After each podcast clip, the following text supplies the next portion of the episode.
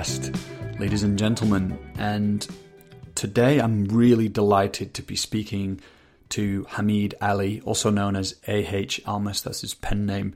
His work has had a really big impact on my growth and the way that I coach. I'm not a member of the Diamond Approach, which is the school that he was the founder of, but I have been on a retreat with Hameed and Karen Johnson. Wow, I don't know, quite some years back in Amsterdam, and I look back on that week very, very fondly.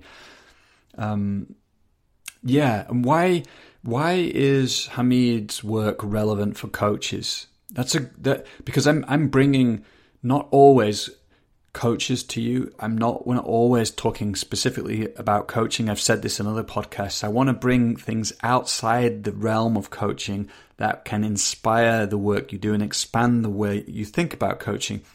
And Hameed's work really when you start to hear in this podcast, we'll talk about the way that Hameed sees growth and unfolding and the way that they work with their students.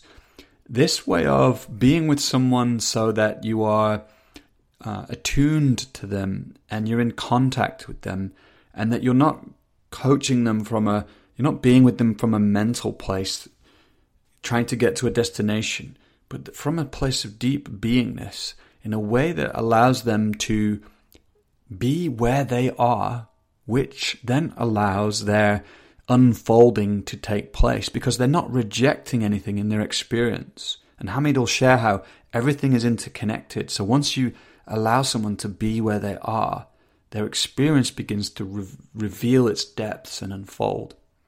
And so I think that is an exceptional way to be with our coaching clients. So we'll also talk about Hameed's take on purpose. We'll talk about the personal essence.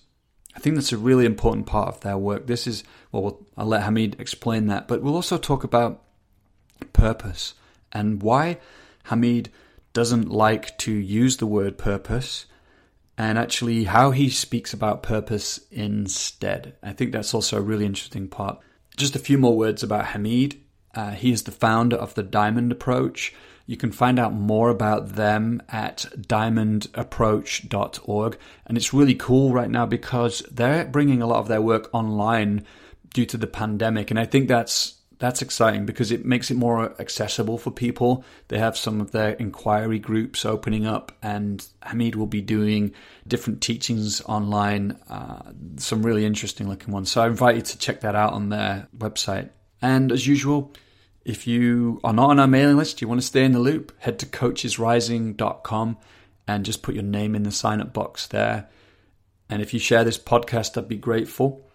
So, Let's dive in without a further ado. Here is Hameed Ali. Hameed, it's great to be with you today, and I'm I'm really excited and honored to be speaking with you. Actually, so uh, how are you? I'm doing well, and I'm here to be of use. I yeah. hope I can say something or point to something that will be useful for many people. That yeah. is my I function in this world is to be useful. Yeah. Yeah, great.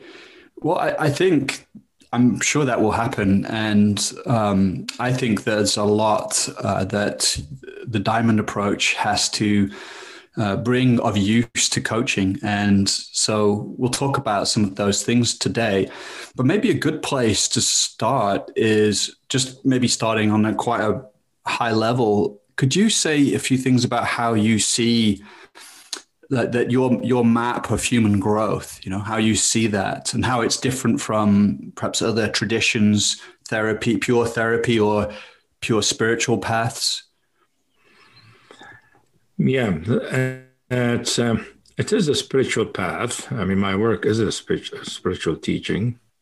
I do use psychological knowledge a lot. I use much of Western psychology, different parts of it and some Western philosophy and stuff like that. But uh, orientation is spiritual, meaning, and spiritual doesn't mean excluding other things, doesn't mean including the mental or the physical. Spiritual for me means the whole, the wholeness. So the wholeness includes our spirit instead of staying just with the body or just with the mind, including the dimension of spirit, spiritual nature, which is our true beingness, our true consciousness, and the beingness of everything. So that can go very deep and far and far and subtle because the spiritual universe is a vast universe, similar to how the vast the physical universe is. For instance, we know in the universe, the, the physical universe is really vast, and we're discovering more and more of it, and it seems to be more vast, and more mysterious. The spiritual universe is something like that. It's not just one state of being that people experience, like you experience consciousness and awareness, and that's it. That is sort of the ground, just like space and the physical world is the ground. But there's a lot that happens. I mean, there's a lot of realms of experience, let's put it that way. Instead of galaxies, it's the realms, the dimensions of experience. And uh, all those are potentials for the human being, potential experience for the human being. So the idea is that as one delve into the path and engages the practices, one's uh, life and one's universe is expanded and uh, one's horizons are extended. So that what we call subjective experience becomes a whole universe of interesting subtlety profound and all kind of um, colorful and beautiful kind of, uh, uh, universe while the outside world is the world that most people know, but and in the process, it begins to look differently and has a different meaning. Mm. So, as a result, one's own experience transforms, and that process, one's uh, way of living changes and transforms to correspond with the increased awareness of what one is because of our sense of identity, who we are, what we are, changes and develop and transform from one dimension to another, one realm to another. And that is bound to affect our attitude, our communications, our actions, the way we live our life, why we live our life, and uh, the purpose of life. And we really, in the way I see, we become more human because human beings are really have all that potential. And most human beings live only part, a small part of the potential. And the people call that human. I mean, in fact, most people, when they talk about human, they talk about human failings. Oh, this is just human, right? You know, you know, he's mad and angry, whatever, that's human. That's true, but that's a very small part of being human. Also, human being being sensitive, being intelligent, being compassionate, being loving, being deep, being the stillness of the universe, being, you know, the intelligence that goes through the universe that has evolved the universe to be where we are as a human being who can reflect on all of it and know it and marvel at it and also live live in it. So our life is transformed. I mean my life transformed and continues to transform and it's a, it's a continuous transformation first of all. I don't adhere to the point of view of some of the teaching which you get awakened and you transform and that's it for me, that's very static and limiting. Uh, I mean, that happens, but happens many times over. So there isn't, just like in the Zen, they say, after each Satori, there's another Satori, which means after each awakening, there's another awakening. It, doesn't end because our potential is infinite, can't end. So it's a process of transformation. And and uh, expansion of our experiential horizons and the qualities of experience and um, what we can experience and how we experience. And then also that translates into our relationship and our interactions and our life and what we want to do, not want to do, and and how we care about our planet, our Earth, humanity, society, all of that get impacted because uh, this path I'm on is not about being spiritual and being free from the physical world. It's, no, the physical world is part of the spiritual, and the spiritual expresses itself in the physical world we're in, as long as we have a body. Mm. Very important. I, I think um, that there's, um, I think for a lot of people, there's like a traditional form of spirituality which is really focused on the impersonal or no self. And what I really love about what you're saying is you're you're actually acknowledging the human and the the, the mystery and the wonder of being human. And also that it's that it's in life you know that it's actually responding in contact with with life. And that seems particularly important in these times as well. Maybe it always has been but um, i'm just wondering um, if you could say a bit more about that because i think that path maybe feels more appealing to a lot of people where it, it not it doesn't just reject the the personal but it actually um, in, includes it as part of the path but it, the personal is transformed yeah you know an interesting thing to contrast it with the impersonal paths you know the many paths who go to transcendence and impersonalness, and they think they're just pure or cosmic consciousness, and and they're not really the the self and the individual, and and they are more the Brahman or the ultimate or this and that, and all that's true. However. when you're talking to somebody and saying that, and they'll say, "Well, who's who, are you?" I mean, this ultimate, who's it coming through? It's coming through a human being. It can't come but through a human being. a human being is actually the one who's experiencing it, and it's happening through them for them. and, and so the transcendent path is it's a matter of emphasis, but they cannot, you know, negate the human it's not possible because the human is necessary for experience. So, and the path I'm on is not only to see human as necessary for experience, it's important. The human, uh, all of this, even the transcendent, is the potential of the human. Without humans, nobody will know there is transcendent. Know, without us, human beings or beings, individual beings, you know, the other planet might not be humans, but there be individual beings who have a spirituality or whatever. But you know, being requires beings. For being, pure being, to be experienced and to to manifest, and to know itself and to express itself. And this path take this into consideration and recognize its importance. That uh, it's a matter of wholeness, of uh, bringing other dimensions to our ordinary life, not replacing it with something wonderful. Mm. And I'd love to sort of talk to you about the, the four turnings that you've outlined or, or um, written about. Oh, yeah. But you, you, read my latest books. Yeah.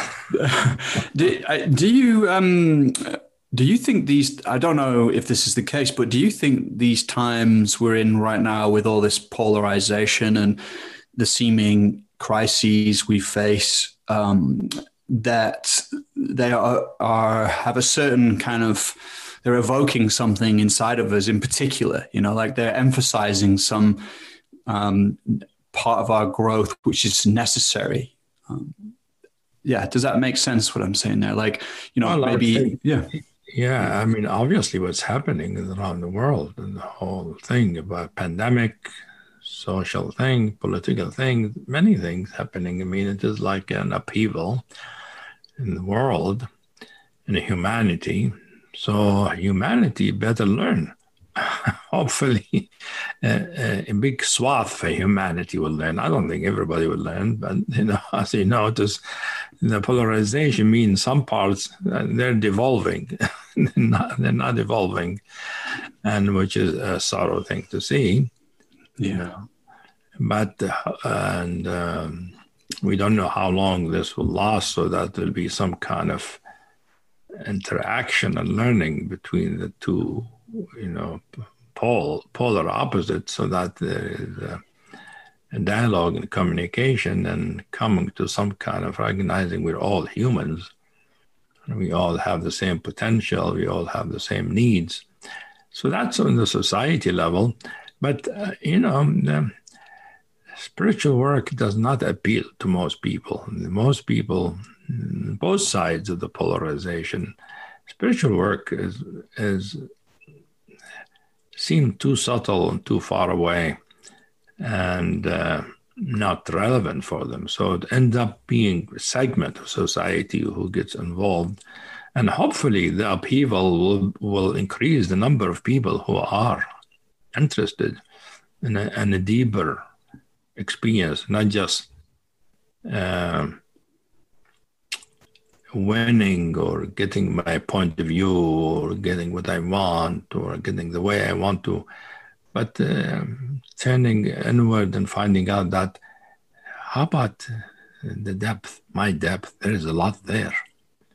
Why do I keep just wanting this, wanting that from outside and liking this and not liking that?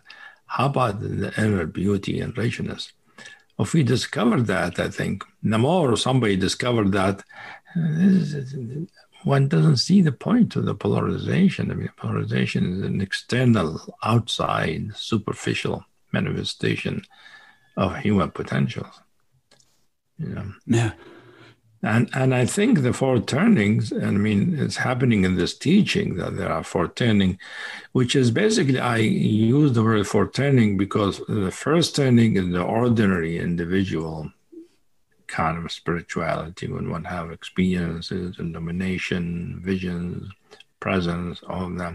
Second turning is what I call the non-dual, which many people are into. For most people think the non-dual is the end of it.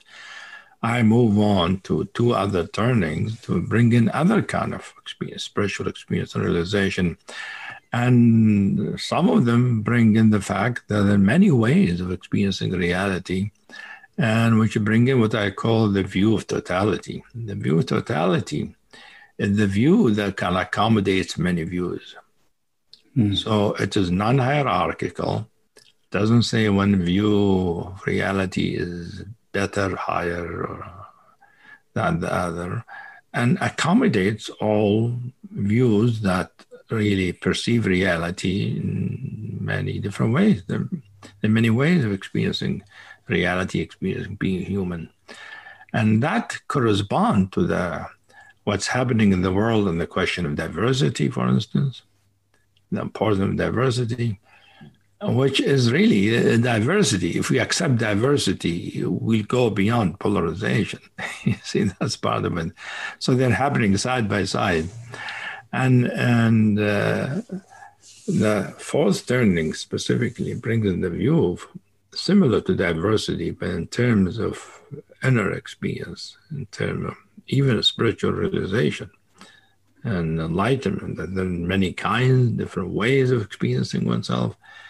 You can be the complete silence of the universe, or you can be the point that includes all the universe, or you could be nothing and nobody at all and happy the same. I mean, uh, those are very different from each other. Just just some examples, and they're all free and liberated. And so uh, uh there's no this uh, path. There's no reason of saying this is it and the other one is wrong. Yeah, this is where I am now. The others are valid, and I even know them. Or hopefully, at some point, I'll be open to them. So that fourth turning is the view of totality, the, the non-hierarchical. Yes. Yeah, and the third. What's the third? Just so that people get a.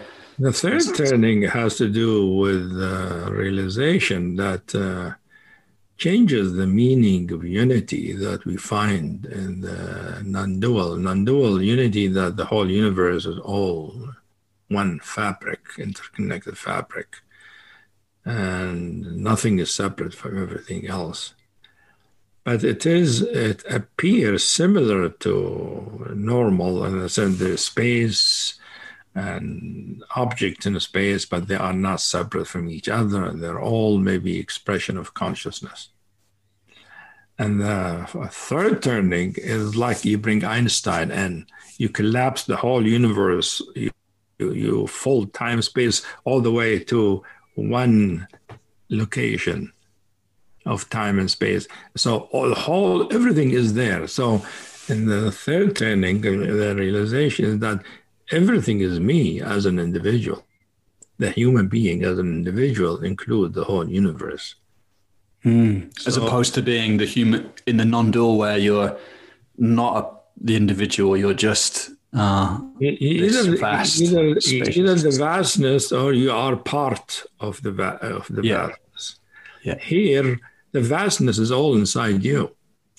Yeah. Without yeah. you having to be big. So it's a very interesting thing, but, but it is something, you know, when I start teaching, I realized many people said, Oh, I had this experience before and now I get it and whatever, you know, because it's a, it's like uh, we recognize that space, for instance, is a concept here, mm. Me- meaning that extension and distance is a concept if it's a concept, then you're not far away from me. You are far away from a certain perspective. From another perspective, you are inside me and I'm inside you.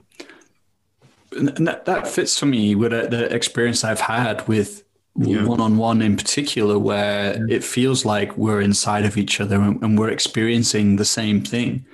Even if yeah. that thing might be quite non-ordinary you know like as if we're experiencing experiencing ourselves as um, you know cloud-like forms you know? Um, and then suddenly the other person is experiencing there we're both experiencing the same thing inside of each other. And so that that fits for me that rings true. Yeah so you you know it from experience so that's what i'm finding out. I mean yeah.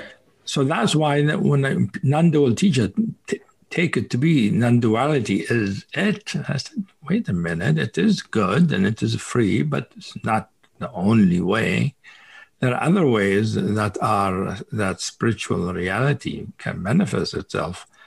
And one of them is this one. It, it, it's a holographic, hologramic way of looking at experiencing reality of the universe. Right. When, how hologram is, is each you know point has the information of all other points similar thing. So each point has every other point, both time and space. Yeah, yeah, beautiful. So um, I'd love to ask you about, um, you know, the the way that you work with the diamond approach.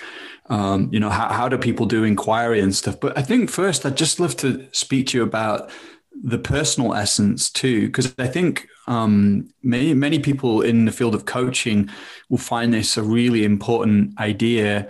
I imagine the personal essence you would locate inside that first turning. Is that right? like that's the work inside the first turning. It emerges in the first turning. It continues throughout all the turnings, but it can emerge in the first turning It's basically our spiritual nature or, or pure consciousness or true beingness can manifest itself in a personal way instead of impersonal. As a presence, as the presence of consciousness that has a sense of personalness and a capacity, a personal capacity to interact with others as true persons not just as a generic person, but each one as a unique individual with their own qualities, capacities, limitations, and all of that. So that way, the personal essence gives us an, an inner way of being and a kind of intelligence and guidance of how to relate to other beings, especially human beings, for what they are, not just as the vastness. They are the vastness, but they are also they have their their uh, personal situation, personal life, personal challenges, their qualities, their contribution, their excellences, and you know all of that are uh, taken into consideration. So when I work with somebody, all that is important. It's important to have the personal essence be part of what's happening, because that's the part that that's the relational part. It's, it's the relational quality of spirit is the personal essence. The relation which has in it the sense of contact, contactfulness. You actually know what contact is, not as a physical contact, not as an emotional contact, not as a mental contact. All these are experienced as reverberation, shadows of the real contact, which is that just the pure being. By being myself, I'm in contact with you. Because I am pure contact. So contact is a quality of spirit turns out. Mm. That's the yeah. thing, you know, personalness and contact turn out to be a way uh, spiritual nature or pure awareness expresses itself as. And that's why I think this is so important for our time in that this contact seems to be to to I can imagine that if more and more people experience this personal essence through through more than just that first turning, but the the other ones you mentioned that that could be a way that we might begin to um, collaborate more um, skillfully in the world and not just kind of be a spiritual practitioner on the mountainside checking out or just being purely the personal self but we can actually um, access our great, greater levels of, of creativity and, and connection. And I don't know if that resonates with you without becoming any kind of activist, you know, trying to change the world through an ideology, but more through this kind of contact you talk about. Yeah, so the contact becomes important for like personal relation. You're with one friends, a family, for instance. You're real with them then you real are your own presence and you see them as real, as real human being. And uh, how I talk to one person is different than talk to another person. You know, because they have different sensitivities and different sensibility and different mindset. So there's awareness and, and touchness with, with their mindset. Like sometimes I, I, you know, watch or listen to non-dual teacher talking about a student asking question. They all me, they said, your problem is that you believe you're separate.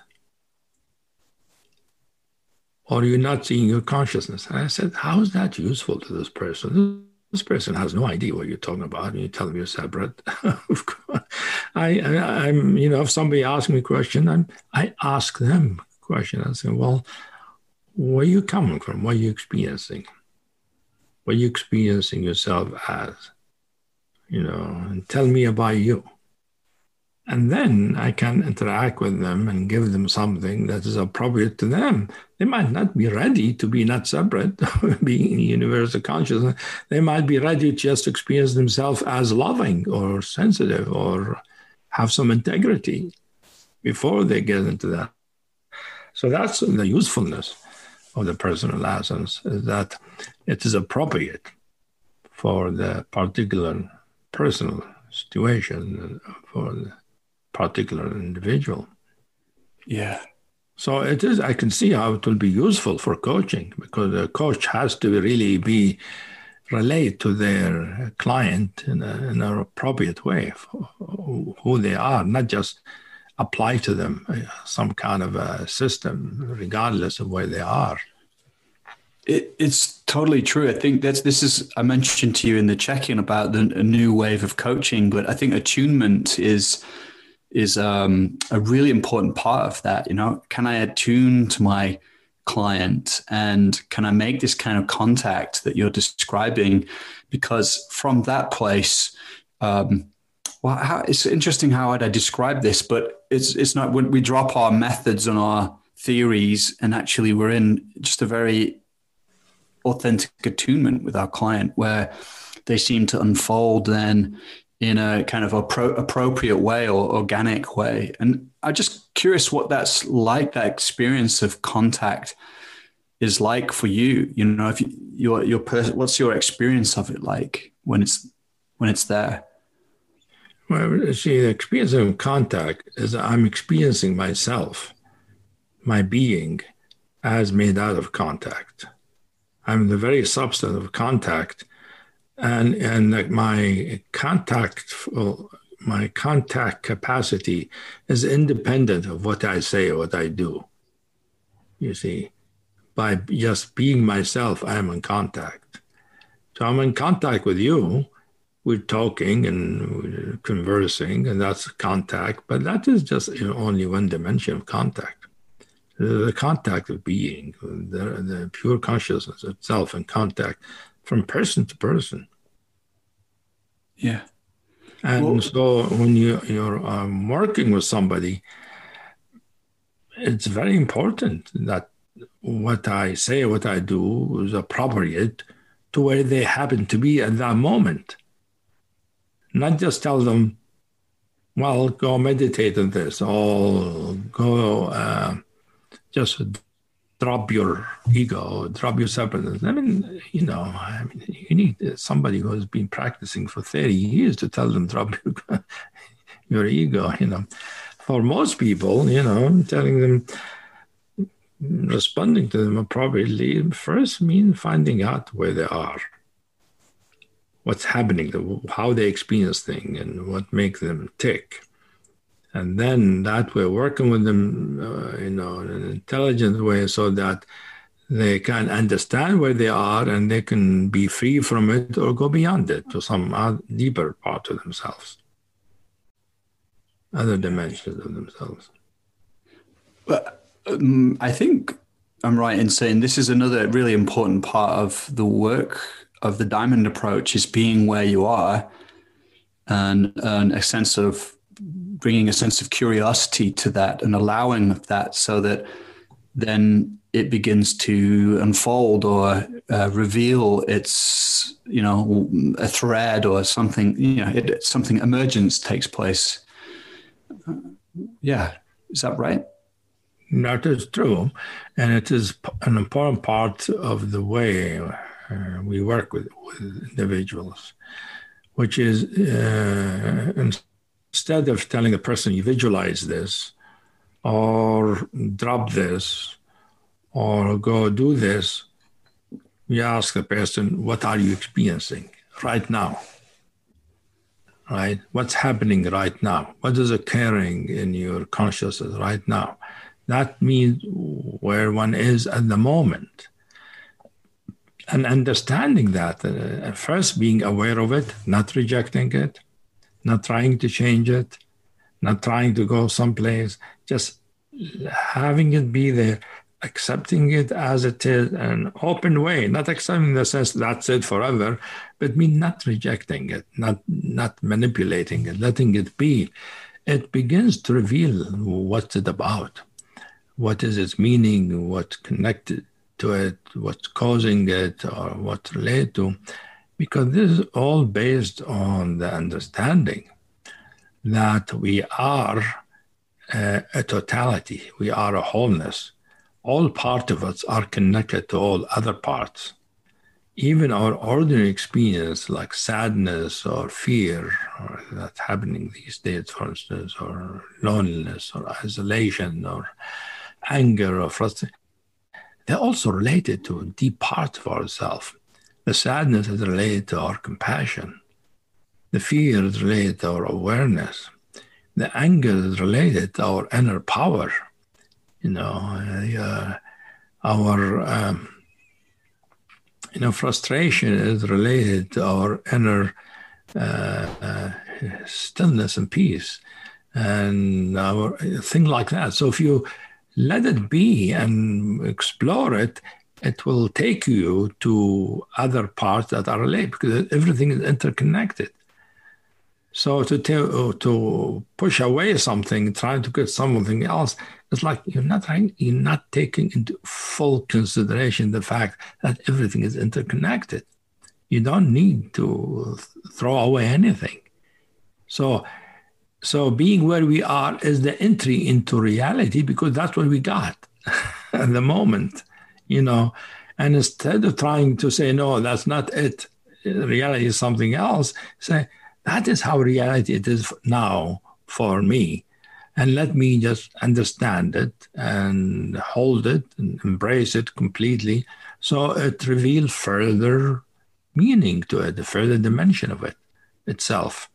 And that way it reveals its connection to other parts. It could be personal history, could be cultural connection, could be mental belief, but it could be some qualities or dimensions of our uh, spiritual nature.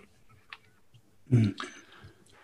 that's beautiful. And what what's um, what's important in in um, holding that that way of being? Like it's not just a mental exercise, is it? I, I, I, when I hear you speak about it, it's sounds much more than that. Um, well, of course. What, what does it require from us? Yeah, you, you, cannot do it just from a mental place. If, if you are from a mental place, you, you're identified with a mental place which has a particular attitude, a position.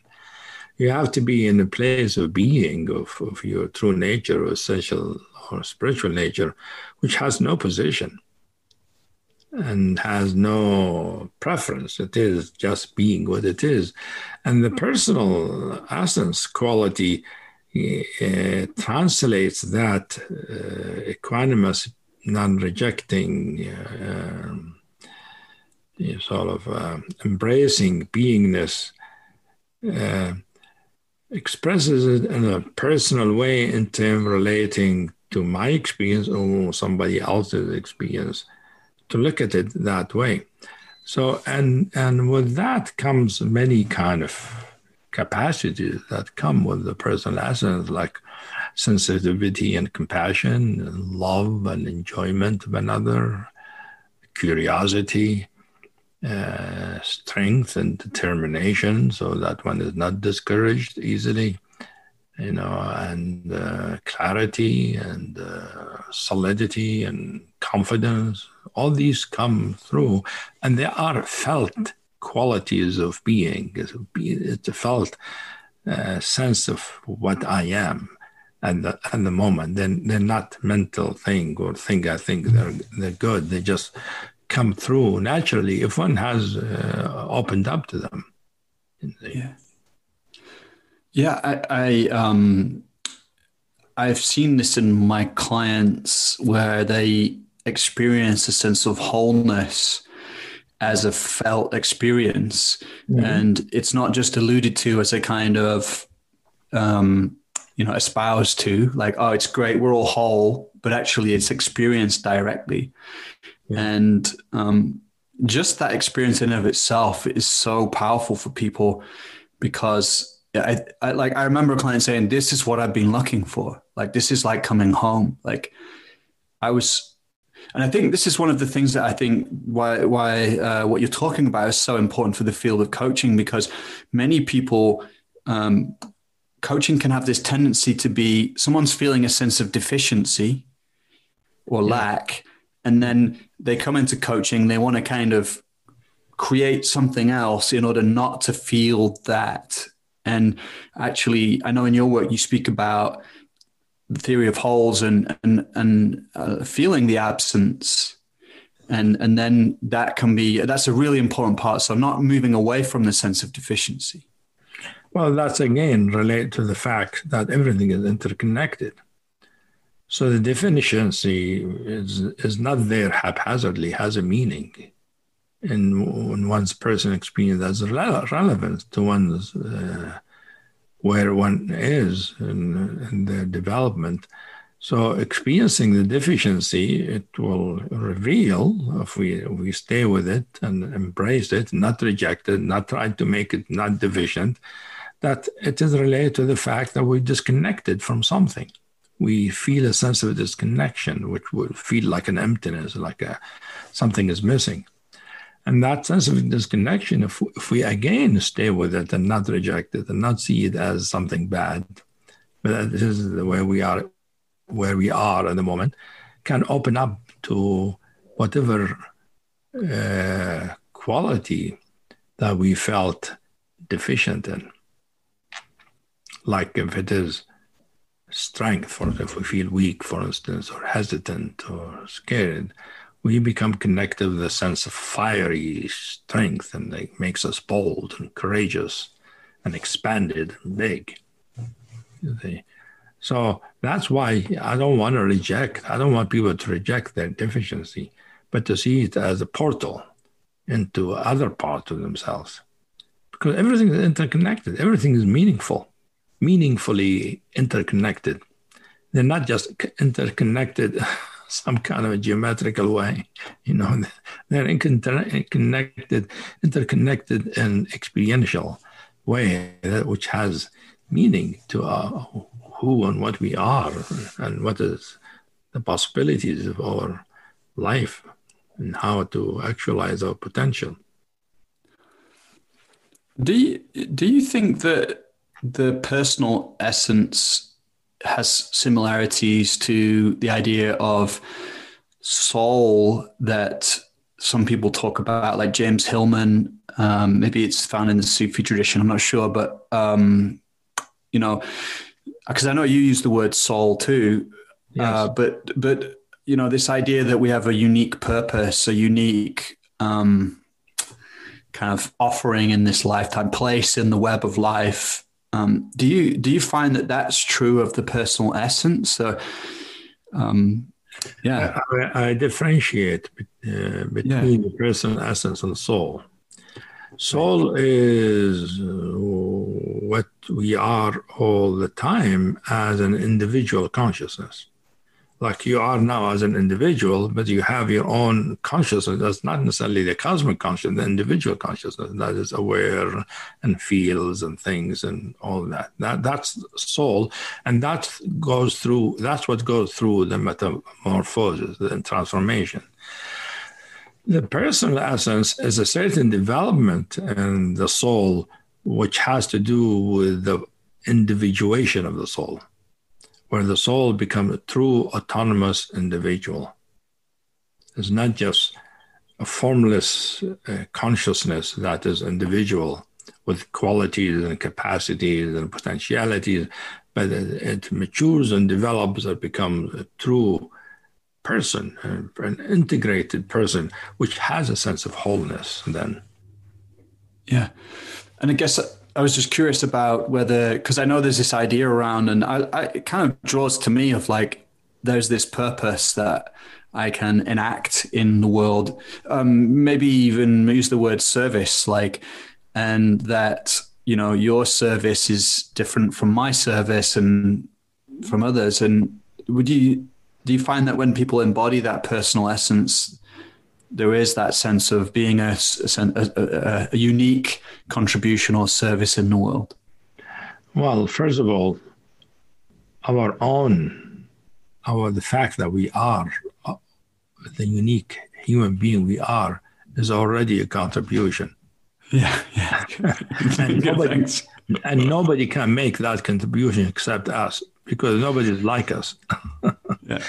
and, but you're talking about purpose in terms of what we do, you see, what we contribute. And yes, because we are all unique and different, our contribution will be different. And you could, uh, could think of it as a, some people experience that purpose, some people don't experience that purpose. They just experience it as that is what they like doing, or this is their contribution, or this is their service. So there are different ways of saying it, but each human being is unique, and their presence in the world is a contribution. And how this uh, consciousness develops will express itself in a particularly unique way which you could say is is the purpose of that individual. Mm. Yeah, Yeah, thanks for that. I I wondered about that, and um, um, but you see, the the yeah. thing is, uh, I don't use the word purpose much, partly because in this teaching, uh, we don't aim toward any particular end. And the word purpose has that connotation. I'm, I'm going someplace. I'm do, you know, it, the teaching is more open ended. So you might have a purpose, but you don't have to think you have a purpose. You see what I mean? It has it has to come uh, spontaneously and, and naturally. And so other people say, "Oh, yeah, that's the purpose of this person," but I myself don't know. I don't think about it that way. I, am I'm just what I am, and I do what I do. Which feels a lot more how it should be to me, you know, like because I, I do see people where they get that sense of oh, what's my purpose? But it actually creates suffering, you know, it creates a sense of tension yeah. and, and lack again, you know, rather than, um, uh, yeah, being with their experience as it is. Um, and yeah. Yeah, being, the more we are truly ourselves, which means the more we actualize our deeper potentialities, the more our contribution will reveal it, will show itself, the more we, uh, the way we live and uh, express ourselves in the world will be our unique development, our unique integration of the potential of humanity. And that is, everybody's different that way. And that might manifest in having a certain cause in life, or you could call it cause, or more like what is your vocation, or what is your interest, or what really turns you on, or what you find meaningful, or what you find useful. And, you know, different people see it, uh, use different words. I think purpose is an old way of looking at it. You see, that traditionally was being called purpose. Yeah. Yeah. I wonder if there's a word that would be better fitting for you. I don't know if that's the right question, but that's what comes up. I will call it one's unique contribution. Yeah. Yeah. One, one, one unique embodiment. Yeah. And because, because embodiment means uh, what we have learned and experienced is is in our is embodied not only in our body but embodied meaning it is here in my consciousness in my life and it is come it comes through and do, do you find just on what you said there it comes through i see more and more people interested now in um that sense of coming through, like um, speaking from the embodiment of that unique. Yeah. Uh, uh, rather than it feels like we've. Um, I don't know if it's. I don't know about the history of this. Maybe it's since the Enlightenment era and scientific rationalism. We've abstracted out, um, and we reflect upon our experience a lot, and, and we've relied on our rational minds. And I see people interested now in expanding their sense of how do I, where do I come from in in the moment, and this sense of um, speaking from maybe gnosis, you know, where um, mm. being and knowing come together. Um, could you say something about that? Like, the, well, the, being and knowing yeah. is, is knowing one's being. You know, yeah. uh, to be Eh, is both knowing and being at the same time. You know, to say I am, you know, or is or to say I am pure awareness, and knowing and being at the same time. But but the, the knowing is not separate from the being. That's what gnosis means, immediate knowing. Where the immediacy is the beingness. And uh, and we know, we can know our pure awareness, which is same for everybody else, awareness expresses itself through each soul. Uh, it expresses itself in qualities and dimensions and capacities that are different for each person and different combination, different configuration, and has something to do with uh, our soul itself, has to do with our education, our situation, our culture, all of that, which make us be unique. And we're unique in many dimensions. And uh, by the way, in many, uh, we're unique in our body, we're unique in our mind, we're unique in our soul, we're unique in our spiritual uh, realization. We, I mean, we're unique in so many ways. And th- that, that also brings in the question of diversity and equalness. Because if you accept your uniqueness, to recognize other people are unique, then there'll be different. Uniqueness mean difference. But difference doesn't mean opposition. Mm-hmm. mean everybody just being themselves. So everybody being themselves and their own uniqueness does not have to create polarization because because people now they think if you're different from me, I am opposed to you, you know. And you know, to create nationalism and you know racism and all because because they're different. And here, if you accept the true uniqueness of being, the difference is is something to be celebrated. is a good thing. It, it adds richness, and I'm glad you're different, and you speak differently, have a different way of looking at the world because it enriches my world. Mm. So, yeah, it, it, yeah. So as you see, you know the uniqueness and purpose they go together that way. And they express our wholeness and uh, and the more we are uh, the wholeness of all what we actualize our potential. Uh, the more our presence in the world is, as i said is, a, is already a contribution and then what we do how that expresses itself in terms of how we communicate, what we put out, what we do, what we say.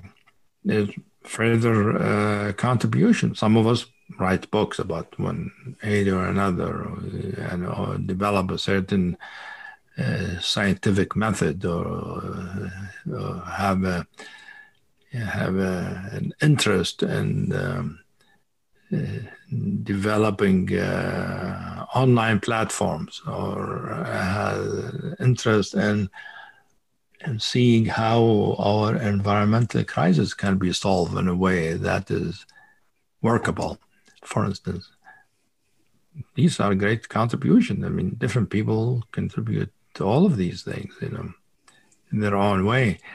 So that that makes the whole human uh, race be cooperative. You know, we are social being. We, we, need each other. you know, human being need, always needed uh, other human beings, and we as a race we really need all of us. You know, because we are, uh, you know, not not the nation. We are a race. We are the whole species, and we are there might not be any other like us in the whole universe you know you hmm. know we're it on this planet and uh, it's good for us for as many of us to wake up to the fact of our humanness and uh, so that our humanness is what contributes to the to the richness of humanity i think so all this is, is relevant and we could talk about many parts of it, you know, parse it out and all that, but you know, mm. that gives a feel of uh, all of that also is an expression of the inner mystery and inner vastness of spiritual nature. They're not two two things, they're two sides of the same thing. See, the the inner nature is very it could be vast, but also pure simplicity. those are you're so simple you can't say anything about it. At the same time, it comes out and, and contain contribution of all this unique kind of configuration of both uh, being and expression, being and doing. Yeah, as you, as you speak, I kind of feel the invitation or the uh, uh, evocation of this experience of being the mystery and yet being human and it being vast and be, being simple and and and um, a sense of kind of personalness here right now as well and a, a sense of contact. Yeah. Maybe it's maybe it's the holographic nature. Yeah. Yeah, so you're feeling the personal in the contact, and that's the personal essence quality because we're, we're talking, focusing some on it, and uh, but all of it point to the fact everything in us is interconnected with everything else in us, you know, and that's the importance of of uh, acknowledging and embracing where we are at the moment. Whatever happens to be occurring in the moment. Yeah. Yeah. The, my, my wish is. This is our portal to reality, our portal to further voyages, you know, into our, you know, you know, vast universe. Yeah. And that, that, that's why I wanted to share what you have to say with our community because if if every conversation could have this, you know, this voyage be a voyage in some kind of way, um, I think that would be a wonderful thing. You know, that would be a beautiful thing without making that a, a standard. You know, that it has to be a certain way.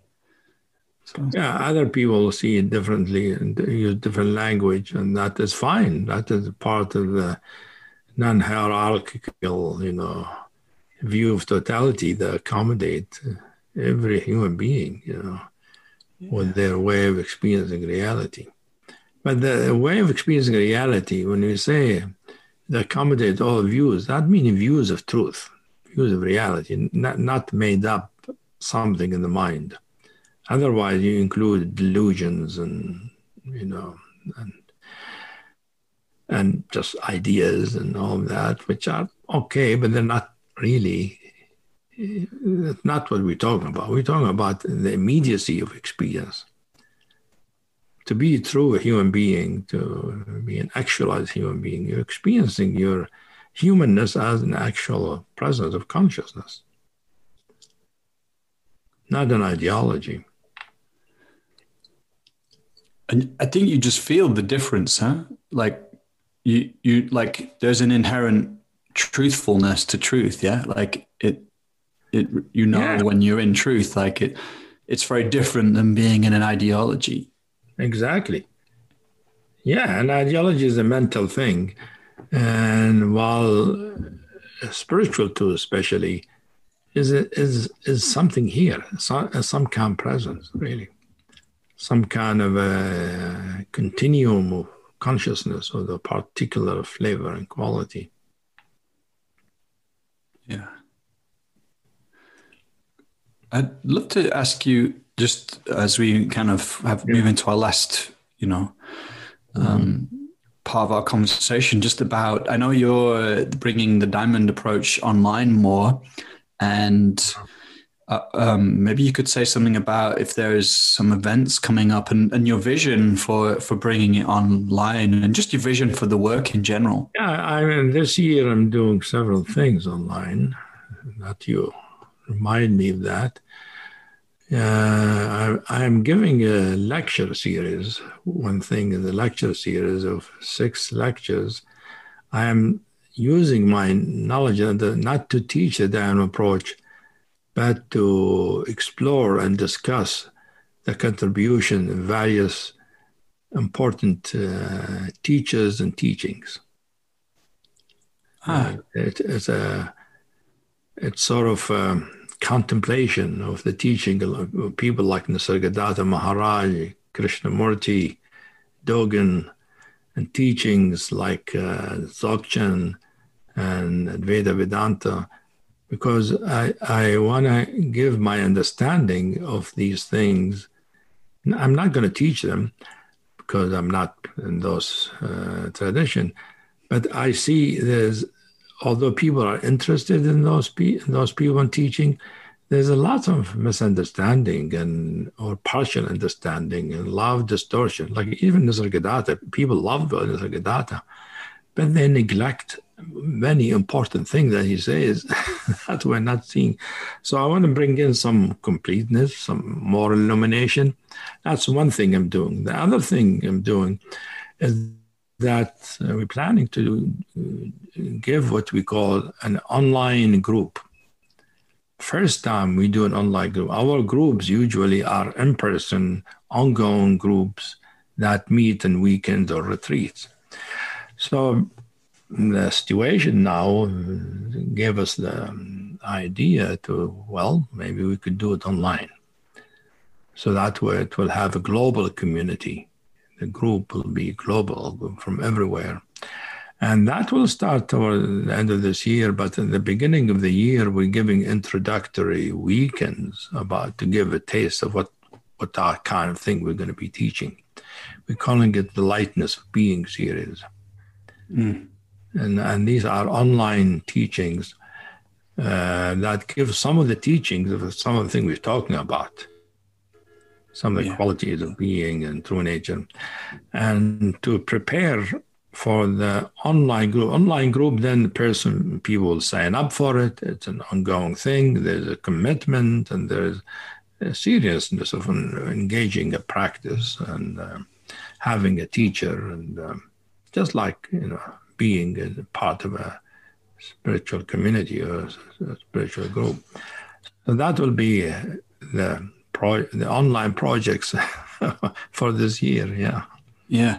And how have you found the work translates uh, from being in person to being online? Well, you know, last year the teaching I've done and the school we've done the school is all mostly online. Yeah, because we couldn't do it in person, so we used the Zoom, Zoom format. And in the beginning, I was concerned about it because first I like seeing the people being there and they're that right in front of me. I could talk with them to them and hear from them, ask questions.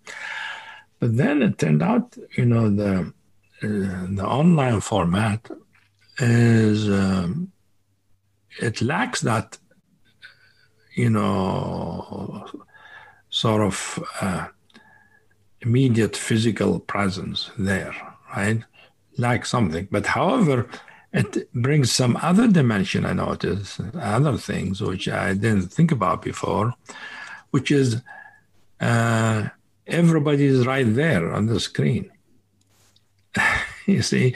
So in some sense you join a group and if i'm sitting in a group with like 100 200 people 500 people you know the people are in different rows here everybody has front front line row you know? Everybody in the front row. So everybody see me directly listen to me. And then when i talk with people I'm really talking one to one close, which is different from a group, somebody at the end of the meeting, I'm talking with them and they're talking through a microphone.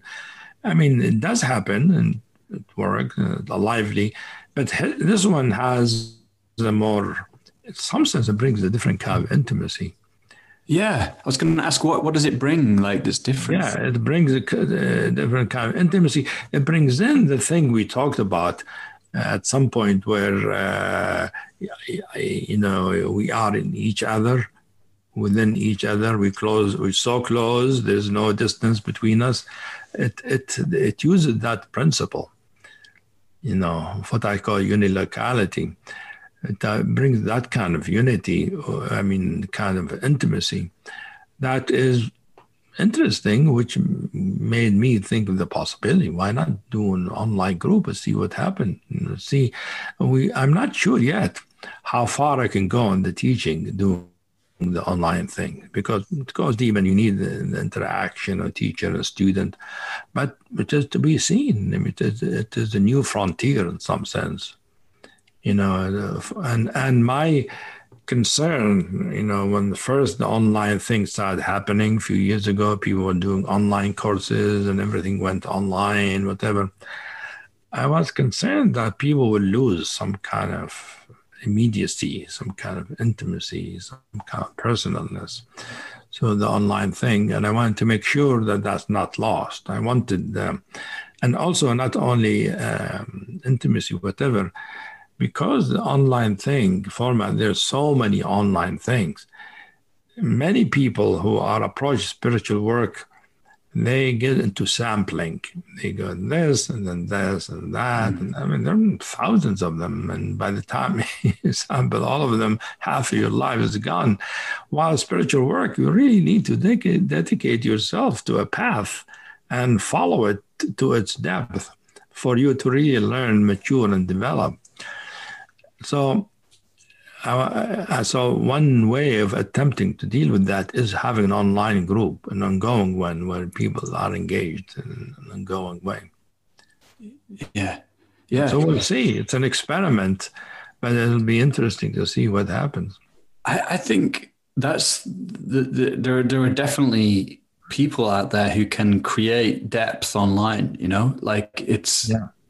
It's really possible to create a field. You know, a container where and it, and it sounds like it's happening for you. And I, um, well, I see, I, I know it with our already existing group, so of already meeting in person. Now they're going online, so they already know each other. So there's a community happening online, and there's uh, interaction and aliveness, and people by the end of it feeling all there's love and connection, and gratitude and I've done some for newer people, and some of that happened.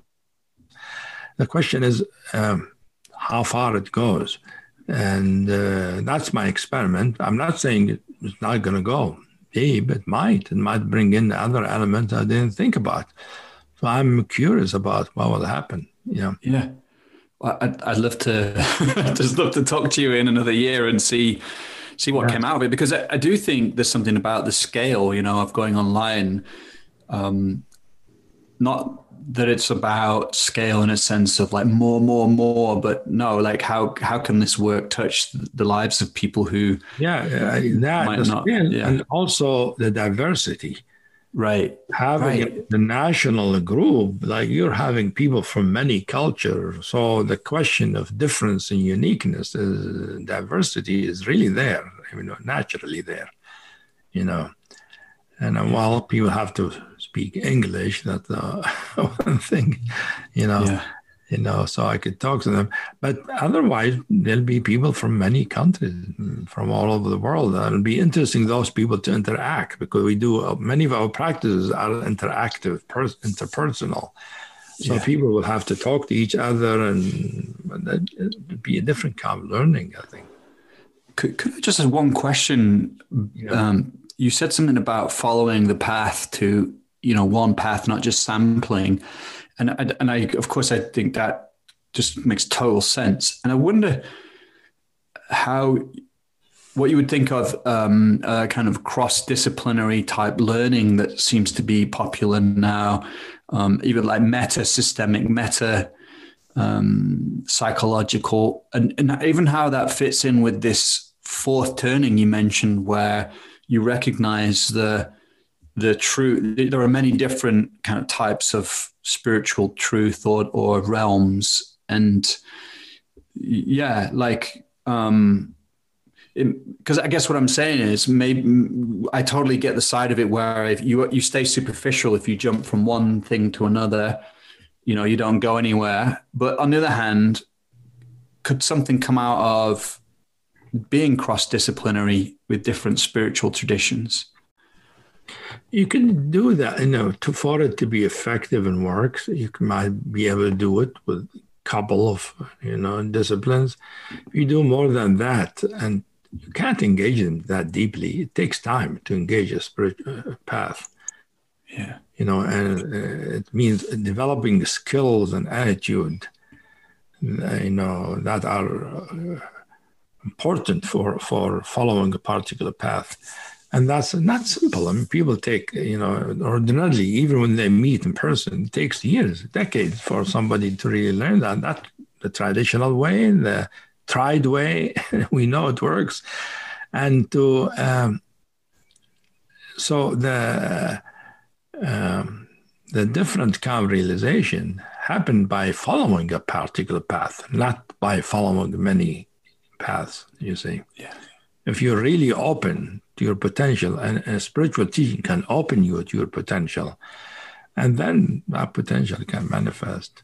And then when you're deep in a spiritual path, then you can work and experiment and you know learn from other traditions and all that to expand your horizons. That, that, that's what I would recommend. But right, not gotcha. Try, not to try to do it from the beginning. Yeah.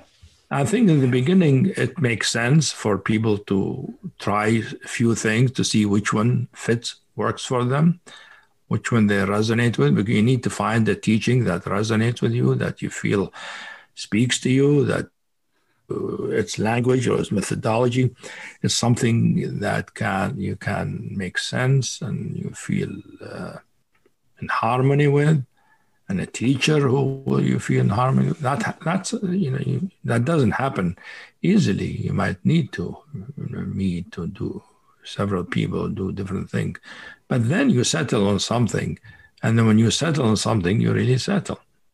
You know, otherwise, you know, your your consciousness is jumping around, yeah, instead of deepening. Yeah.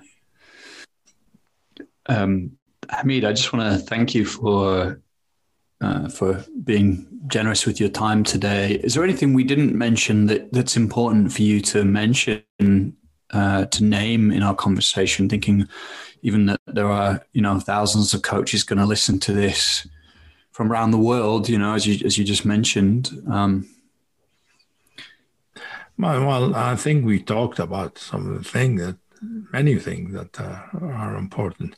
I think, first of all, uh, learning to respect where one is at the moment is very important, I think, for any kind of coaching or work, spiritual work, res- because we're respecting our, ourselves then, and to respect the other person that, that way. Uh, but not in the sense of finality, but uh, with openness, that that's where one is, and if you understand it, it will transform, and you don't know how it's going to transform. You don't have a, a plan in your mind or a purpose in the sense of it should go that way. To be open, first to be open to what where we are, to open how it's going to change. Beautiful. I found that the most effective way for me.